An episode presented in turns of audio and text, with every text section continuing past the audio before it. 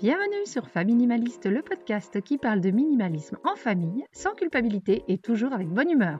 Seul ou avec des invités, je partage avec vous astuces, méthodes et réflexions pour vivre une vie concentrée sur l'essentiel et débarrassée du superflu. Notez aussi que la majorité des épisodes sont accompagnés d'une fiche méthode à télécharger en description. Dans l'épisode d'aujourd'hui, je reçois l'autrice du livre Être organisé, ça s'organise, Fanny Lévesque, qui est aussi la nana derrière le compte Insta Une Nana Organisée.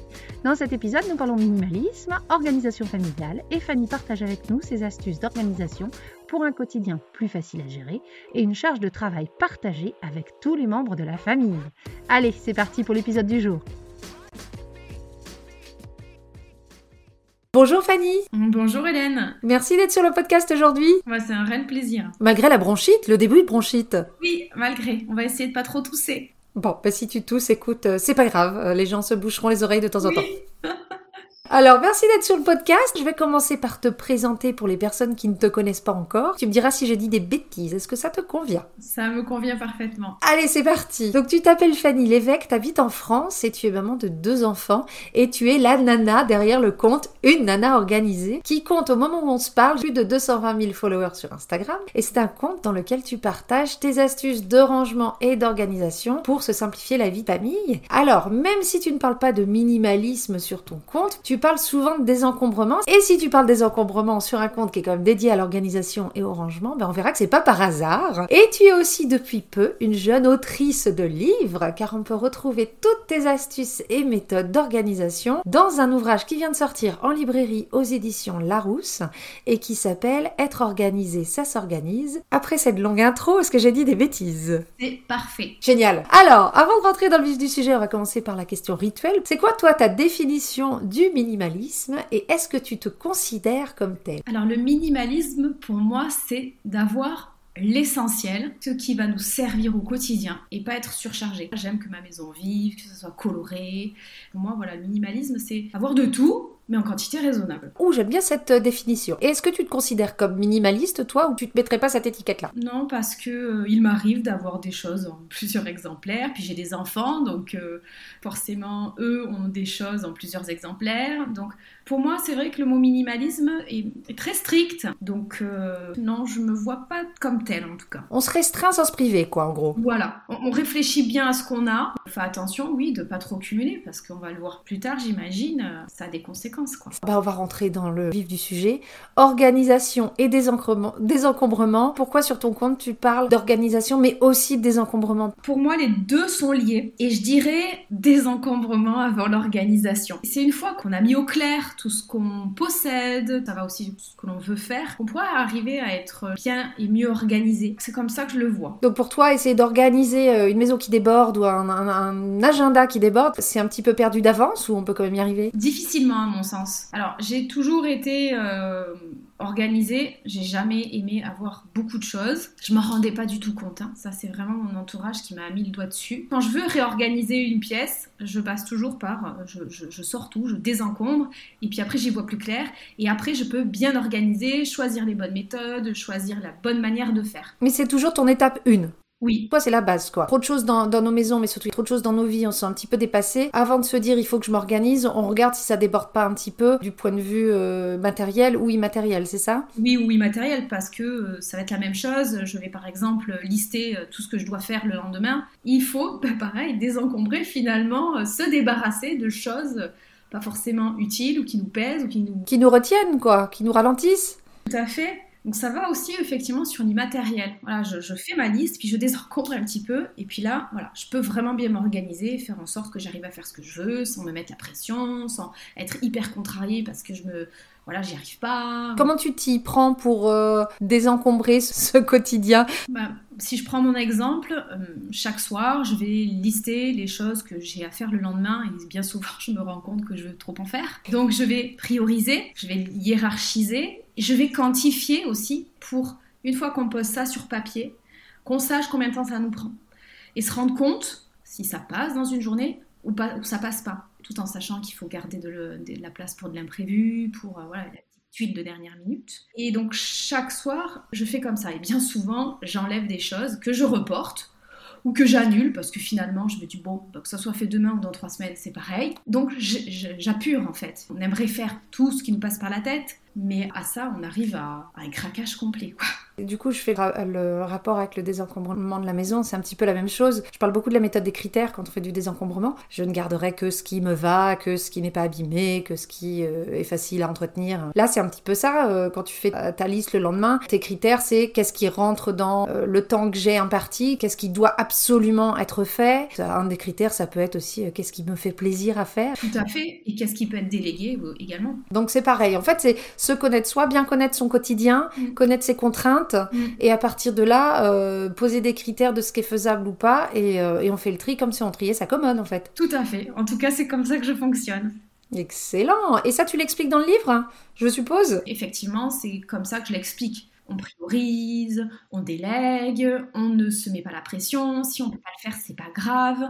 Je donne des étapes clés pour bien arriver à, organiser sa journée. Le but de tout ça, finalement, c'est quand même de s'alléger de la charge et d'arriver à mieux vivre notre quotidien. J'ai des personnes qui me contactent, qui me disent mais j'ai jamais fait ça. Eh bien je conseille, je dis ben, sur une première semaine, tu vas faire attention à combien de temps tu mets, bah, je ne sais pas, pour être dans ton linge, pour repasser. Ça peut paraître bête comme ça. Pour te donner une idée, tu te le notes. Ça va t'aider sur ton quotidien ensuite pour bien organiser tes journées et te mettre moins la pression. Puis après, ça devient une habitude, ça devient une routine, ça devient plus facile après. Hein. C'est un super exercice, hein, ça, de se timer. De... On croit toujours qu'on fait les trucs en 10 minutes, alors que clairement, on les fait en 45. Voilà, et puis il y a des fois, t'avances pas parce que t'es fatigué, que t'as pas la motivation, et c'est ok. C'est quoi pour toi une famille bien organisée? C'est une famille qui, qui sait, qui comprend ce que, ce que chacun doit faire c'est être à l'écoute des uns des autres avant tout, et que quand on peut pas faire quelque chose, par exemple, eh bien le dire. Alors ce qui est pas facile dans toutes les familles, toujours pareil, puisqu'on a tous un degré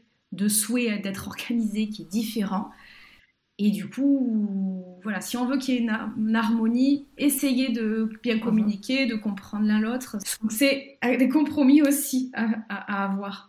Oh, puis cette patience, euh, je pense qu'on est beaucoup hein, d'être comme ça. Quand on veut qu'un truc soit fait, on voudrait que ce soit fait maintenant. C'est clair. Euh, tout de suite. Et puis si ça pouvait être fait de la manière dont nous, on le ferait, bah, ce serait bonus. Faudrait pas en plus qu'ils aient l'idée de faire autrement que nous, non mais oh. Mais c'est pas, c'est pas évident ça de d'admettre que quelqu'un va fonctionner de manière différente. Et je pense que quand on commence à l'admettre, effectivement, on voit la la complémentarité et puis ça, ça fait un petit peu aussi euh, baisser les tensions quoi. Quand je sens que je suis un peu stressée, que je veux mettre la pression euh, à mon mari, clairement, je sens que j'ai besoin d'un truc qui soit fait maintenant. Euh, je sais pas si c'est une bonne méthode, tu pourrais me dire, me dire en tant que professionnel.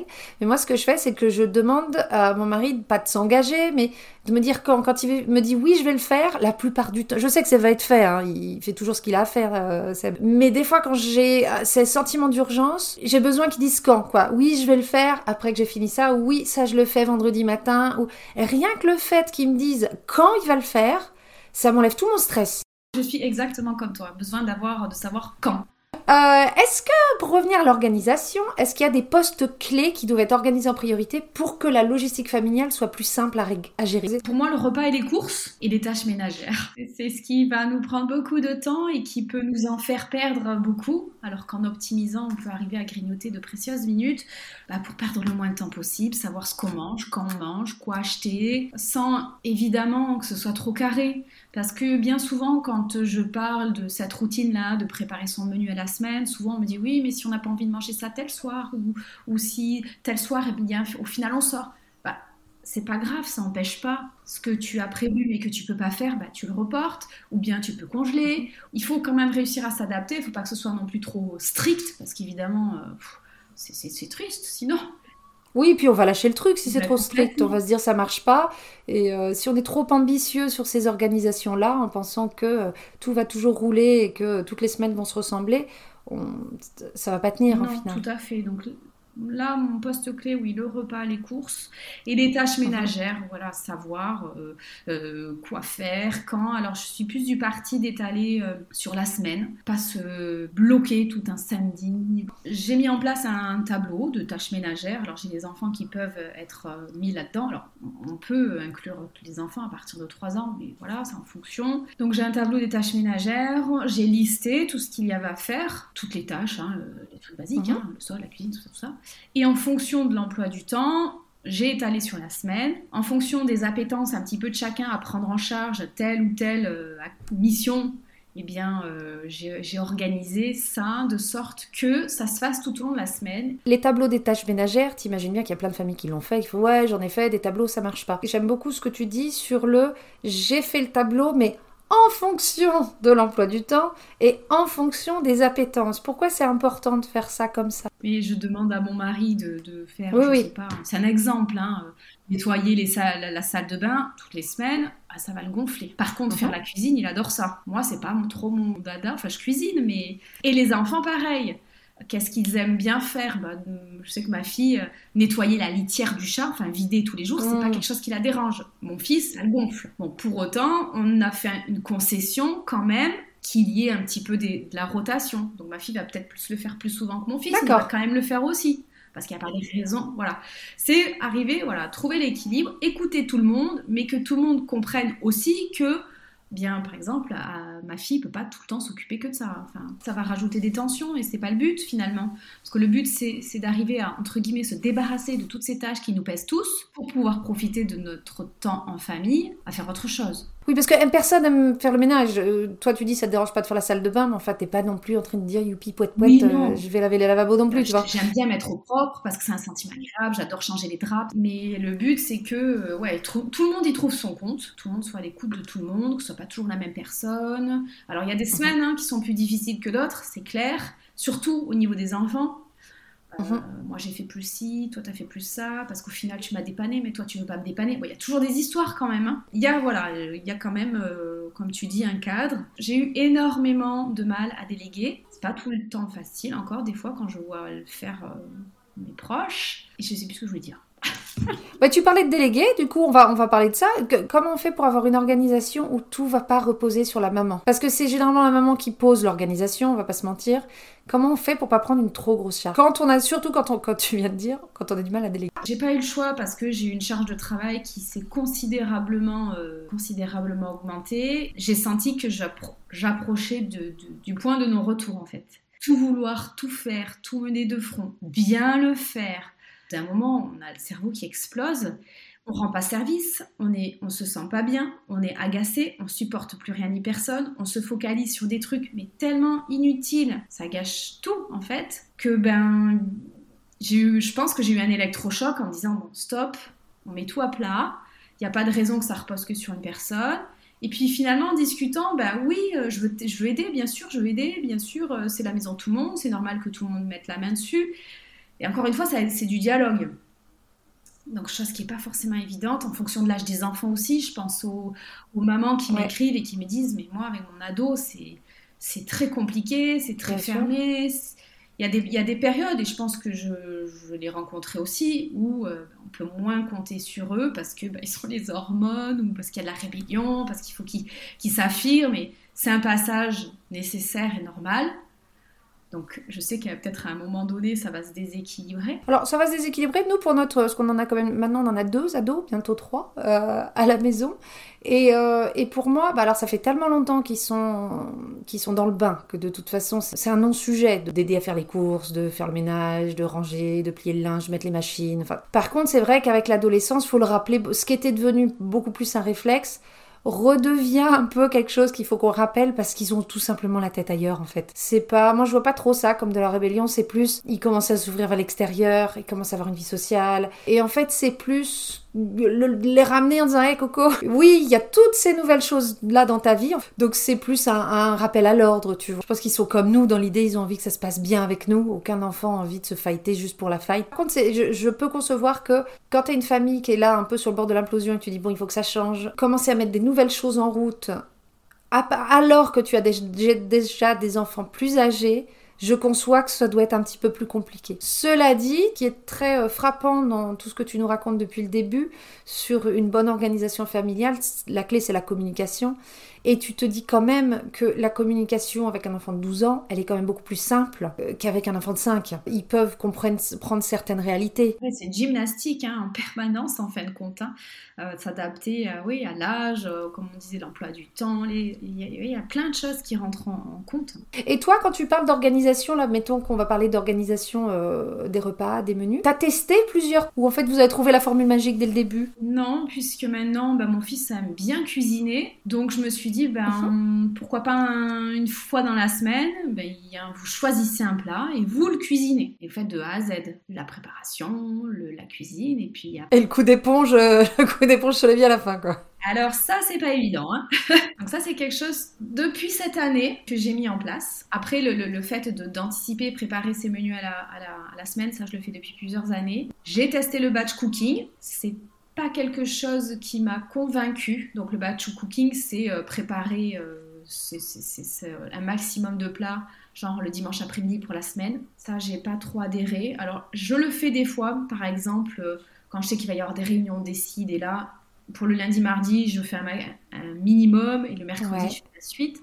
Mais je suis plus sur le sur l'instant T. Donc pour ça, je choisis des menus quand mon mari n'est pas là, qui sont quand même assez faciles et rapides à faire. Mais tu as testé, tu vois ce que je veux dire, tu as testé le batch, cooking, et, euh, et, si ça marche pas, euh, tu t'adaptes quoi. C'est euh, comme nous quand on sent qu'il y a un peu trop de choses qui arrivent dans la semaine, je vais faire toutes les préparations avant. Je fais pas les cuissons, mais par contre on appelle les garçons et allez on va découper d'abord. On fait des découpes parce que je trouve ça vachement plus simple juste d'ouvrir après les, les tupperwares. Paf, allez c'est bon. Donc tout ça pour dire qu'en fait dans l'organisation et ça les gens pourront le voir dans ton livre, tu donnes plein de pistes, plein de choses, mais ça veut pas dire qu'il y a une organisation qui fonctionne pour tout le monde et c'est pas parce qu'il y a un truc qui va fonctionner ce trimestre-ci ou cette année que ça va fonctionner euh, après. Et il faut laisser sa chance au produit aussi euh, en même temps, quoi. Ah, tout à fait. Tout à fait. Alors la question à 1000 euros, euh, c'est quoi toi tes astuces? Alors comment t'appliques les enfants dans l'organisation de, la, de la, vie de famille? En montrant l'exemple, déjà, je me, mm. je me dis à force de nous voir faire, expliquer l'intérêt de faire telle ou telle tâche, bon, adapter en fonction de l'âge évidemment, les accompagner également à le faire c'est important. Et ça prend beaucoup de temps. Et c'est vrai que souvent on me dit oui, euh, mais en fait au final, euh, bah, je fais avec elle, donc je gagne pas de temps. Oui, maintenant tu gagnes pas de temps, mais dans 2-3 ans, certes c'est loin, mais dans 2-3 ans, tu pourras laisser faire ton enfant. Et là, à ce moment-là, bah, tu pourras faire autre chose. Alors, on arrive à la fin de l'épisode. Est-ce que toi, tu as un message que tu voudrais faire passer en particulier pour aider les gens qui nous écoutent à simplifier leur quotidien? Oui, prioriser les choses à faire. Identifier vraiment ce qui est, euh, ce qui est important pour nous ce qui est essentiel, ce qui va nous pas nous rajouter une charge, ce qui va pas nous contrarier davantage. Éliminer le superflu mhm. aussi pour avoir à moins ranger, c'est important, ça fait gagner du temps. Et avoir ce, comment dire ce réflexe aussi de lorsqu'on se pose des objectifs qui soient clairs, qui soient facilement atteignables, toujours dans cette optique de pas s'en rajouter mhm. davantage en fait, et essayer de déléguer le quand c'est possible. Moi, voilà, comme je te disais, j'ai mis énormément de temps à y arriver. C'est pas tous les jours facile, mais maintenant, je, vois l'intérêt pour moi parce que ça me soulage, mais aussi finalement pour mes enfants, pour plus tard. Euh, ils sauront se débrouiller. J'ai aucune crainte là-dessus. Des fois, quand euh, je vois mon fils à la maison faire, je me dis mon Dieu, mais je parle, en l'air. Et quand il part deux, trois jours chez des copains et que je le récupère, que la maman me dit oh là là, ton fils il a fait ça, ça, ça, j'ai rien à lui demander, oh, je me dis mais c'est génial, je suis contente parce qu'il sait faire ça rentre et que ça l'aidera pour plus tard. Et, c'est notre rôle. Et, ça, c'est ça, c'est ça, c'est super, euh, c'est génial. des fois, tu, tu hein, tu te dis purée, il peut pas le faire à la maison. Mais l'essentiel n'est pas là finalement. L'essentiel, c'est que pour plus tard, voilà, bah, ça lui rende, ça lui rende service, mhm. tout ça. Et si, et si je dois rajouter aussi une petite chose, c'est euh, pareil, c'est un constat que j'ai fait sur moi-même et avec les personnes avec qui j'échange, c'est que bien souvent, bon, ben, on se fait une petite liste de choses à faire, puis on a fini plutôt que prévu, et on s'en rajoute. Et là, et là maintenant, je, comme je leur dis, je dis, bah non, t'as fait ce que tu devais faire, ce temps qui te reste, bah, prends-le pour toi parce que c'est hyper important aussi de prendre soin de soi. Et ça, c'est quelque chose aussi personnellement sur lequel je travaille parce qu'on veut toujours en faire plus, mais Mais non, on a, on a prévu ce qu'on doit faire, on l'a fait, super, mais maintenant, ce temps, tu passes à autre chose et, tu te le consacres à toi parce que c'est important de se sentir bien pour être bien du coup avec, les avec ses proches. Excellent message à faire passer.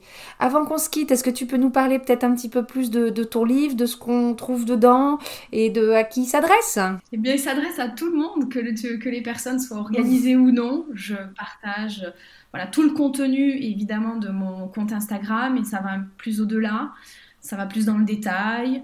Euh, c'est tout regroupé au même endroit. Il me remonte ces derniers jours, c'est ça, c'est super, on a tout ton contenu en main et ça c'est mhm. génial. Et voilà, ça va un petit peu plus dans le détail. Fait un sommaire euh, assez détaillé justement dans ce sens-là pour que ça soit vraiment euh, le, mini guide pour être mieux organisé ou pour pour carrément euh, bah, le devenir si euh, on l'est pas du tout. Oui, alors ce que j'aime bien, c'est quand tu disais c'est pour tout le monde, effectivement, euh, les gens qui sont organisés, généralement, je parle pour ma paroisse, on aime bien tout le temps apprendre d'autres méthodes d'organisation. On a beau l'être, on est toujours fasciné par ce qui se fait.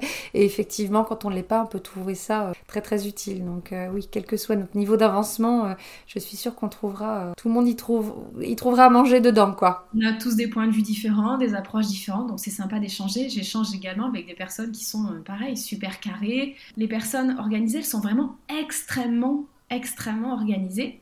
Et donc, elles me demandent si, euh, si je, rentre dans cette case-là. Et souvent, je leur dis, bon, bah non, parce que des fois, voilà, ma maison, c'est... Dans mon, planning, il n'y a rien qui va. Mais pour autant, ça se remet vite dans l'ordre parce qu'on a les clés, les méthodes pour tout remettre dans le droit chemin, vite rangé parce que chaque chose a sa place, sur le planning parce que hop, on s'est recadré. Voilà. Oui, tu arrives à, réagir à tout ce que la vie en famille peut te balancer la fille. Ben écoute, euh, merci. Si les gens veulent te retrouver, c'est sur ton compte Instagram, une nana organisée. Je mettrai tous les détails dans la description. Merci beaucoup Fanny de cet échange. Merci beaucoup. Et voilà pour aujourd'hui. Merci encore à Fanny pour tous les conseils que vous pourrez retrouver dans la fiche méthode en description. Vous y trouverez aussi les références du livre et du compte Instagram de Fanny. Si vous appréciez ce podcast et voulez me soutenir dans sa création, rien de plus simple, mettez des cœurs, des étoiles, des commentaires sur vos plateformes d'écoute, partagez cet épisode ou bien faites directement un don sur la plateforme Kofi à partir de 3 euros. Le lien est en description et tous les dons m'aident à couvrir les coûts de production du podcast. Merci mille fois. Grâce à vous, je peux continuer à offrir du contenu de qualité je vous dis à la semaine prochaine et en attendant, n'oubliez pas, vivre avec moins, c'est vivre avec mieux.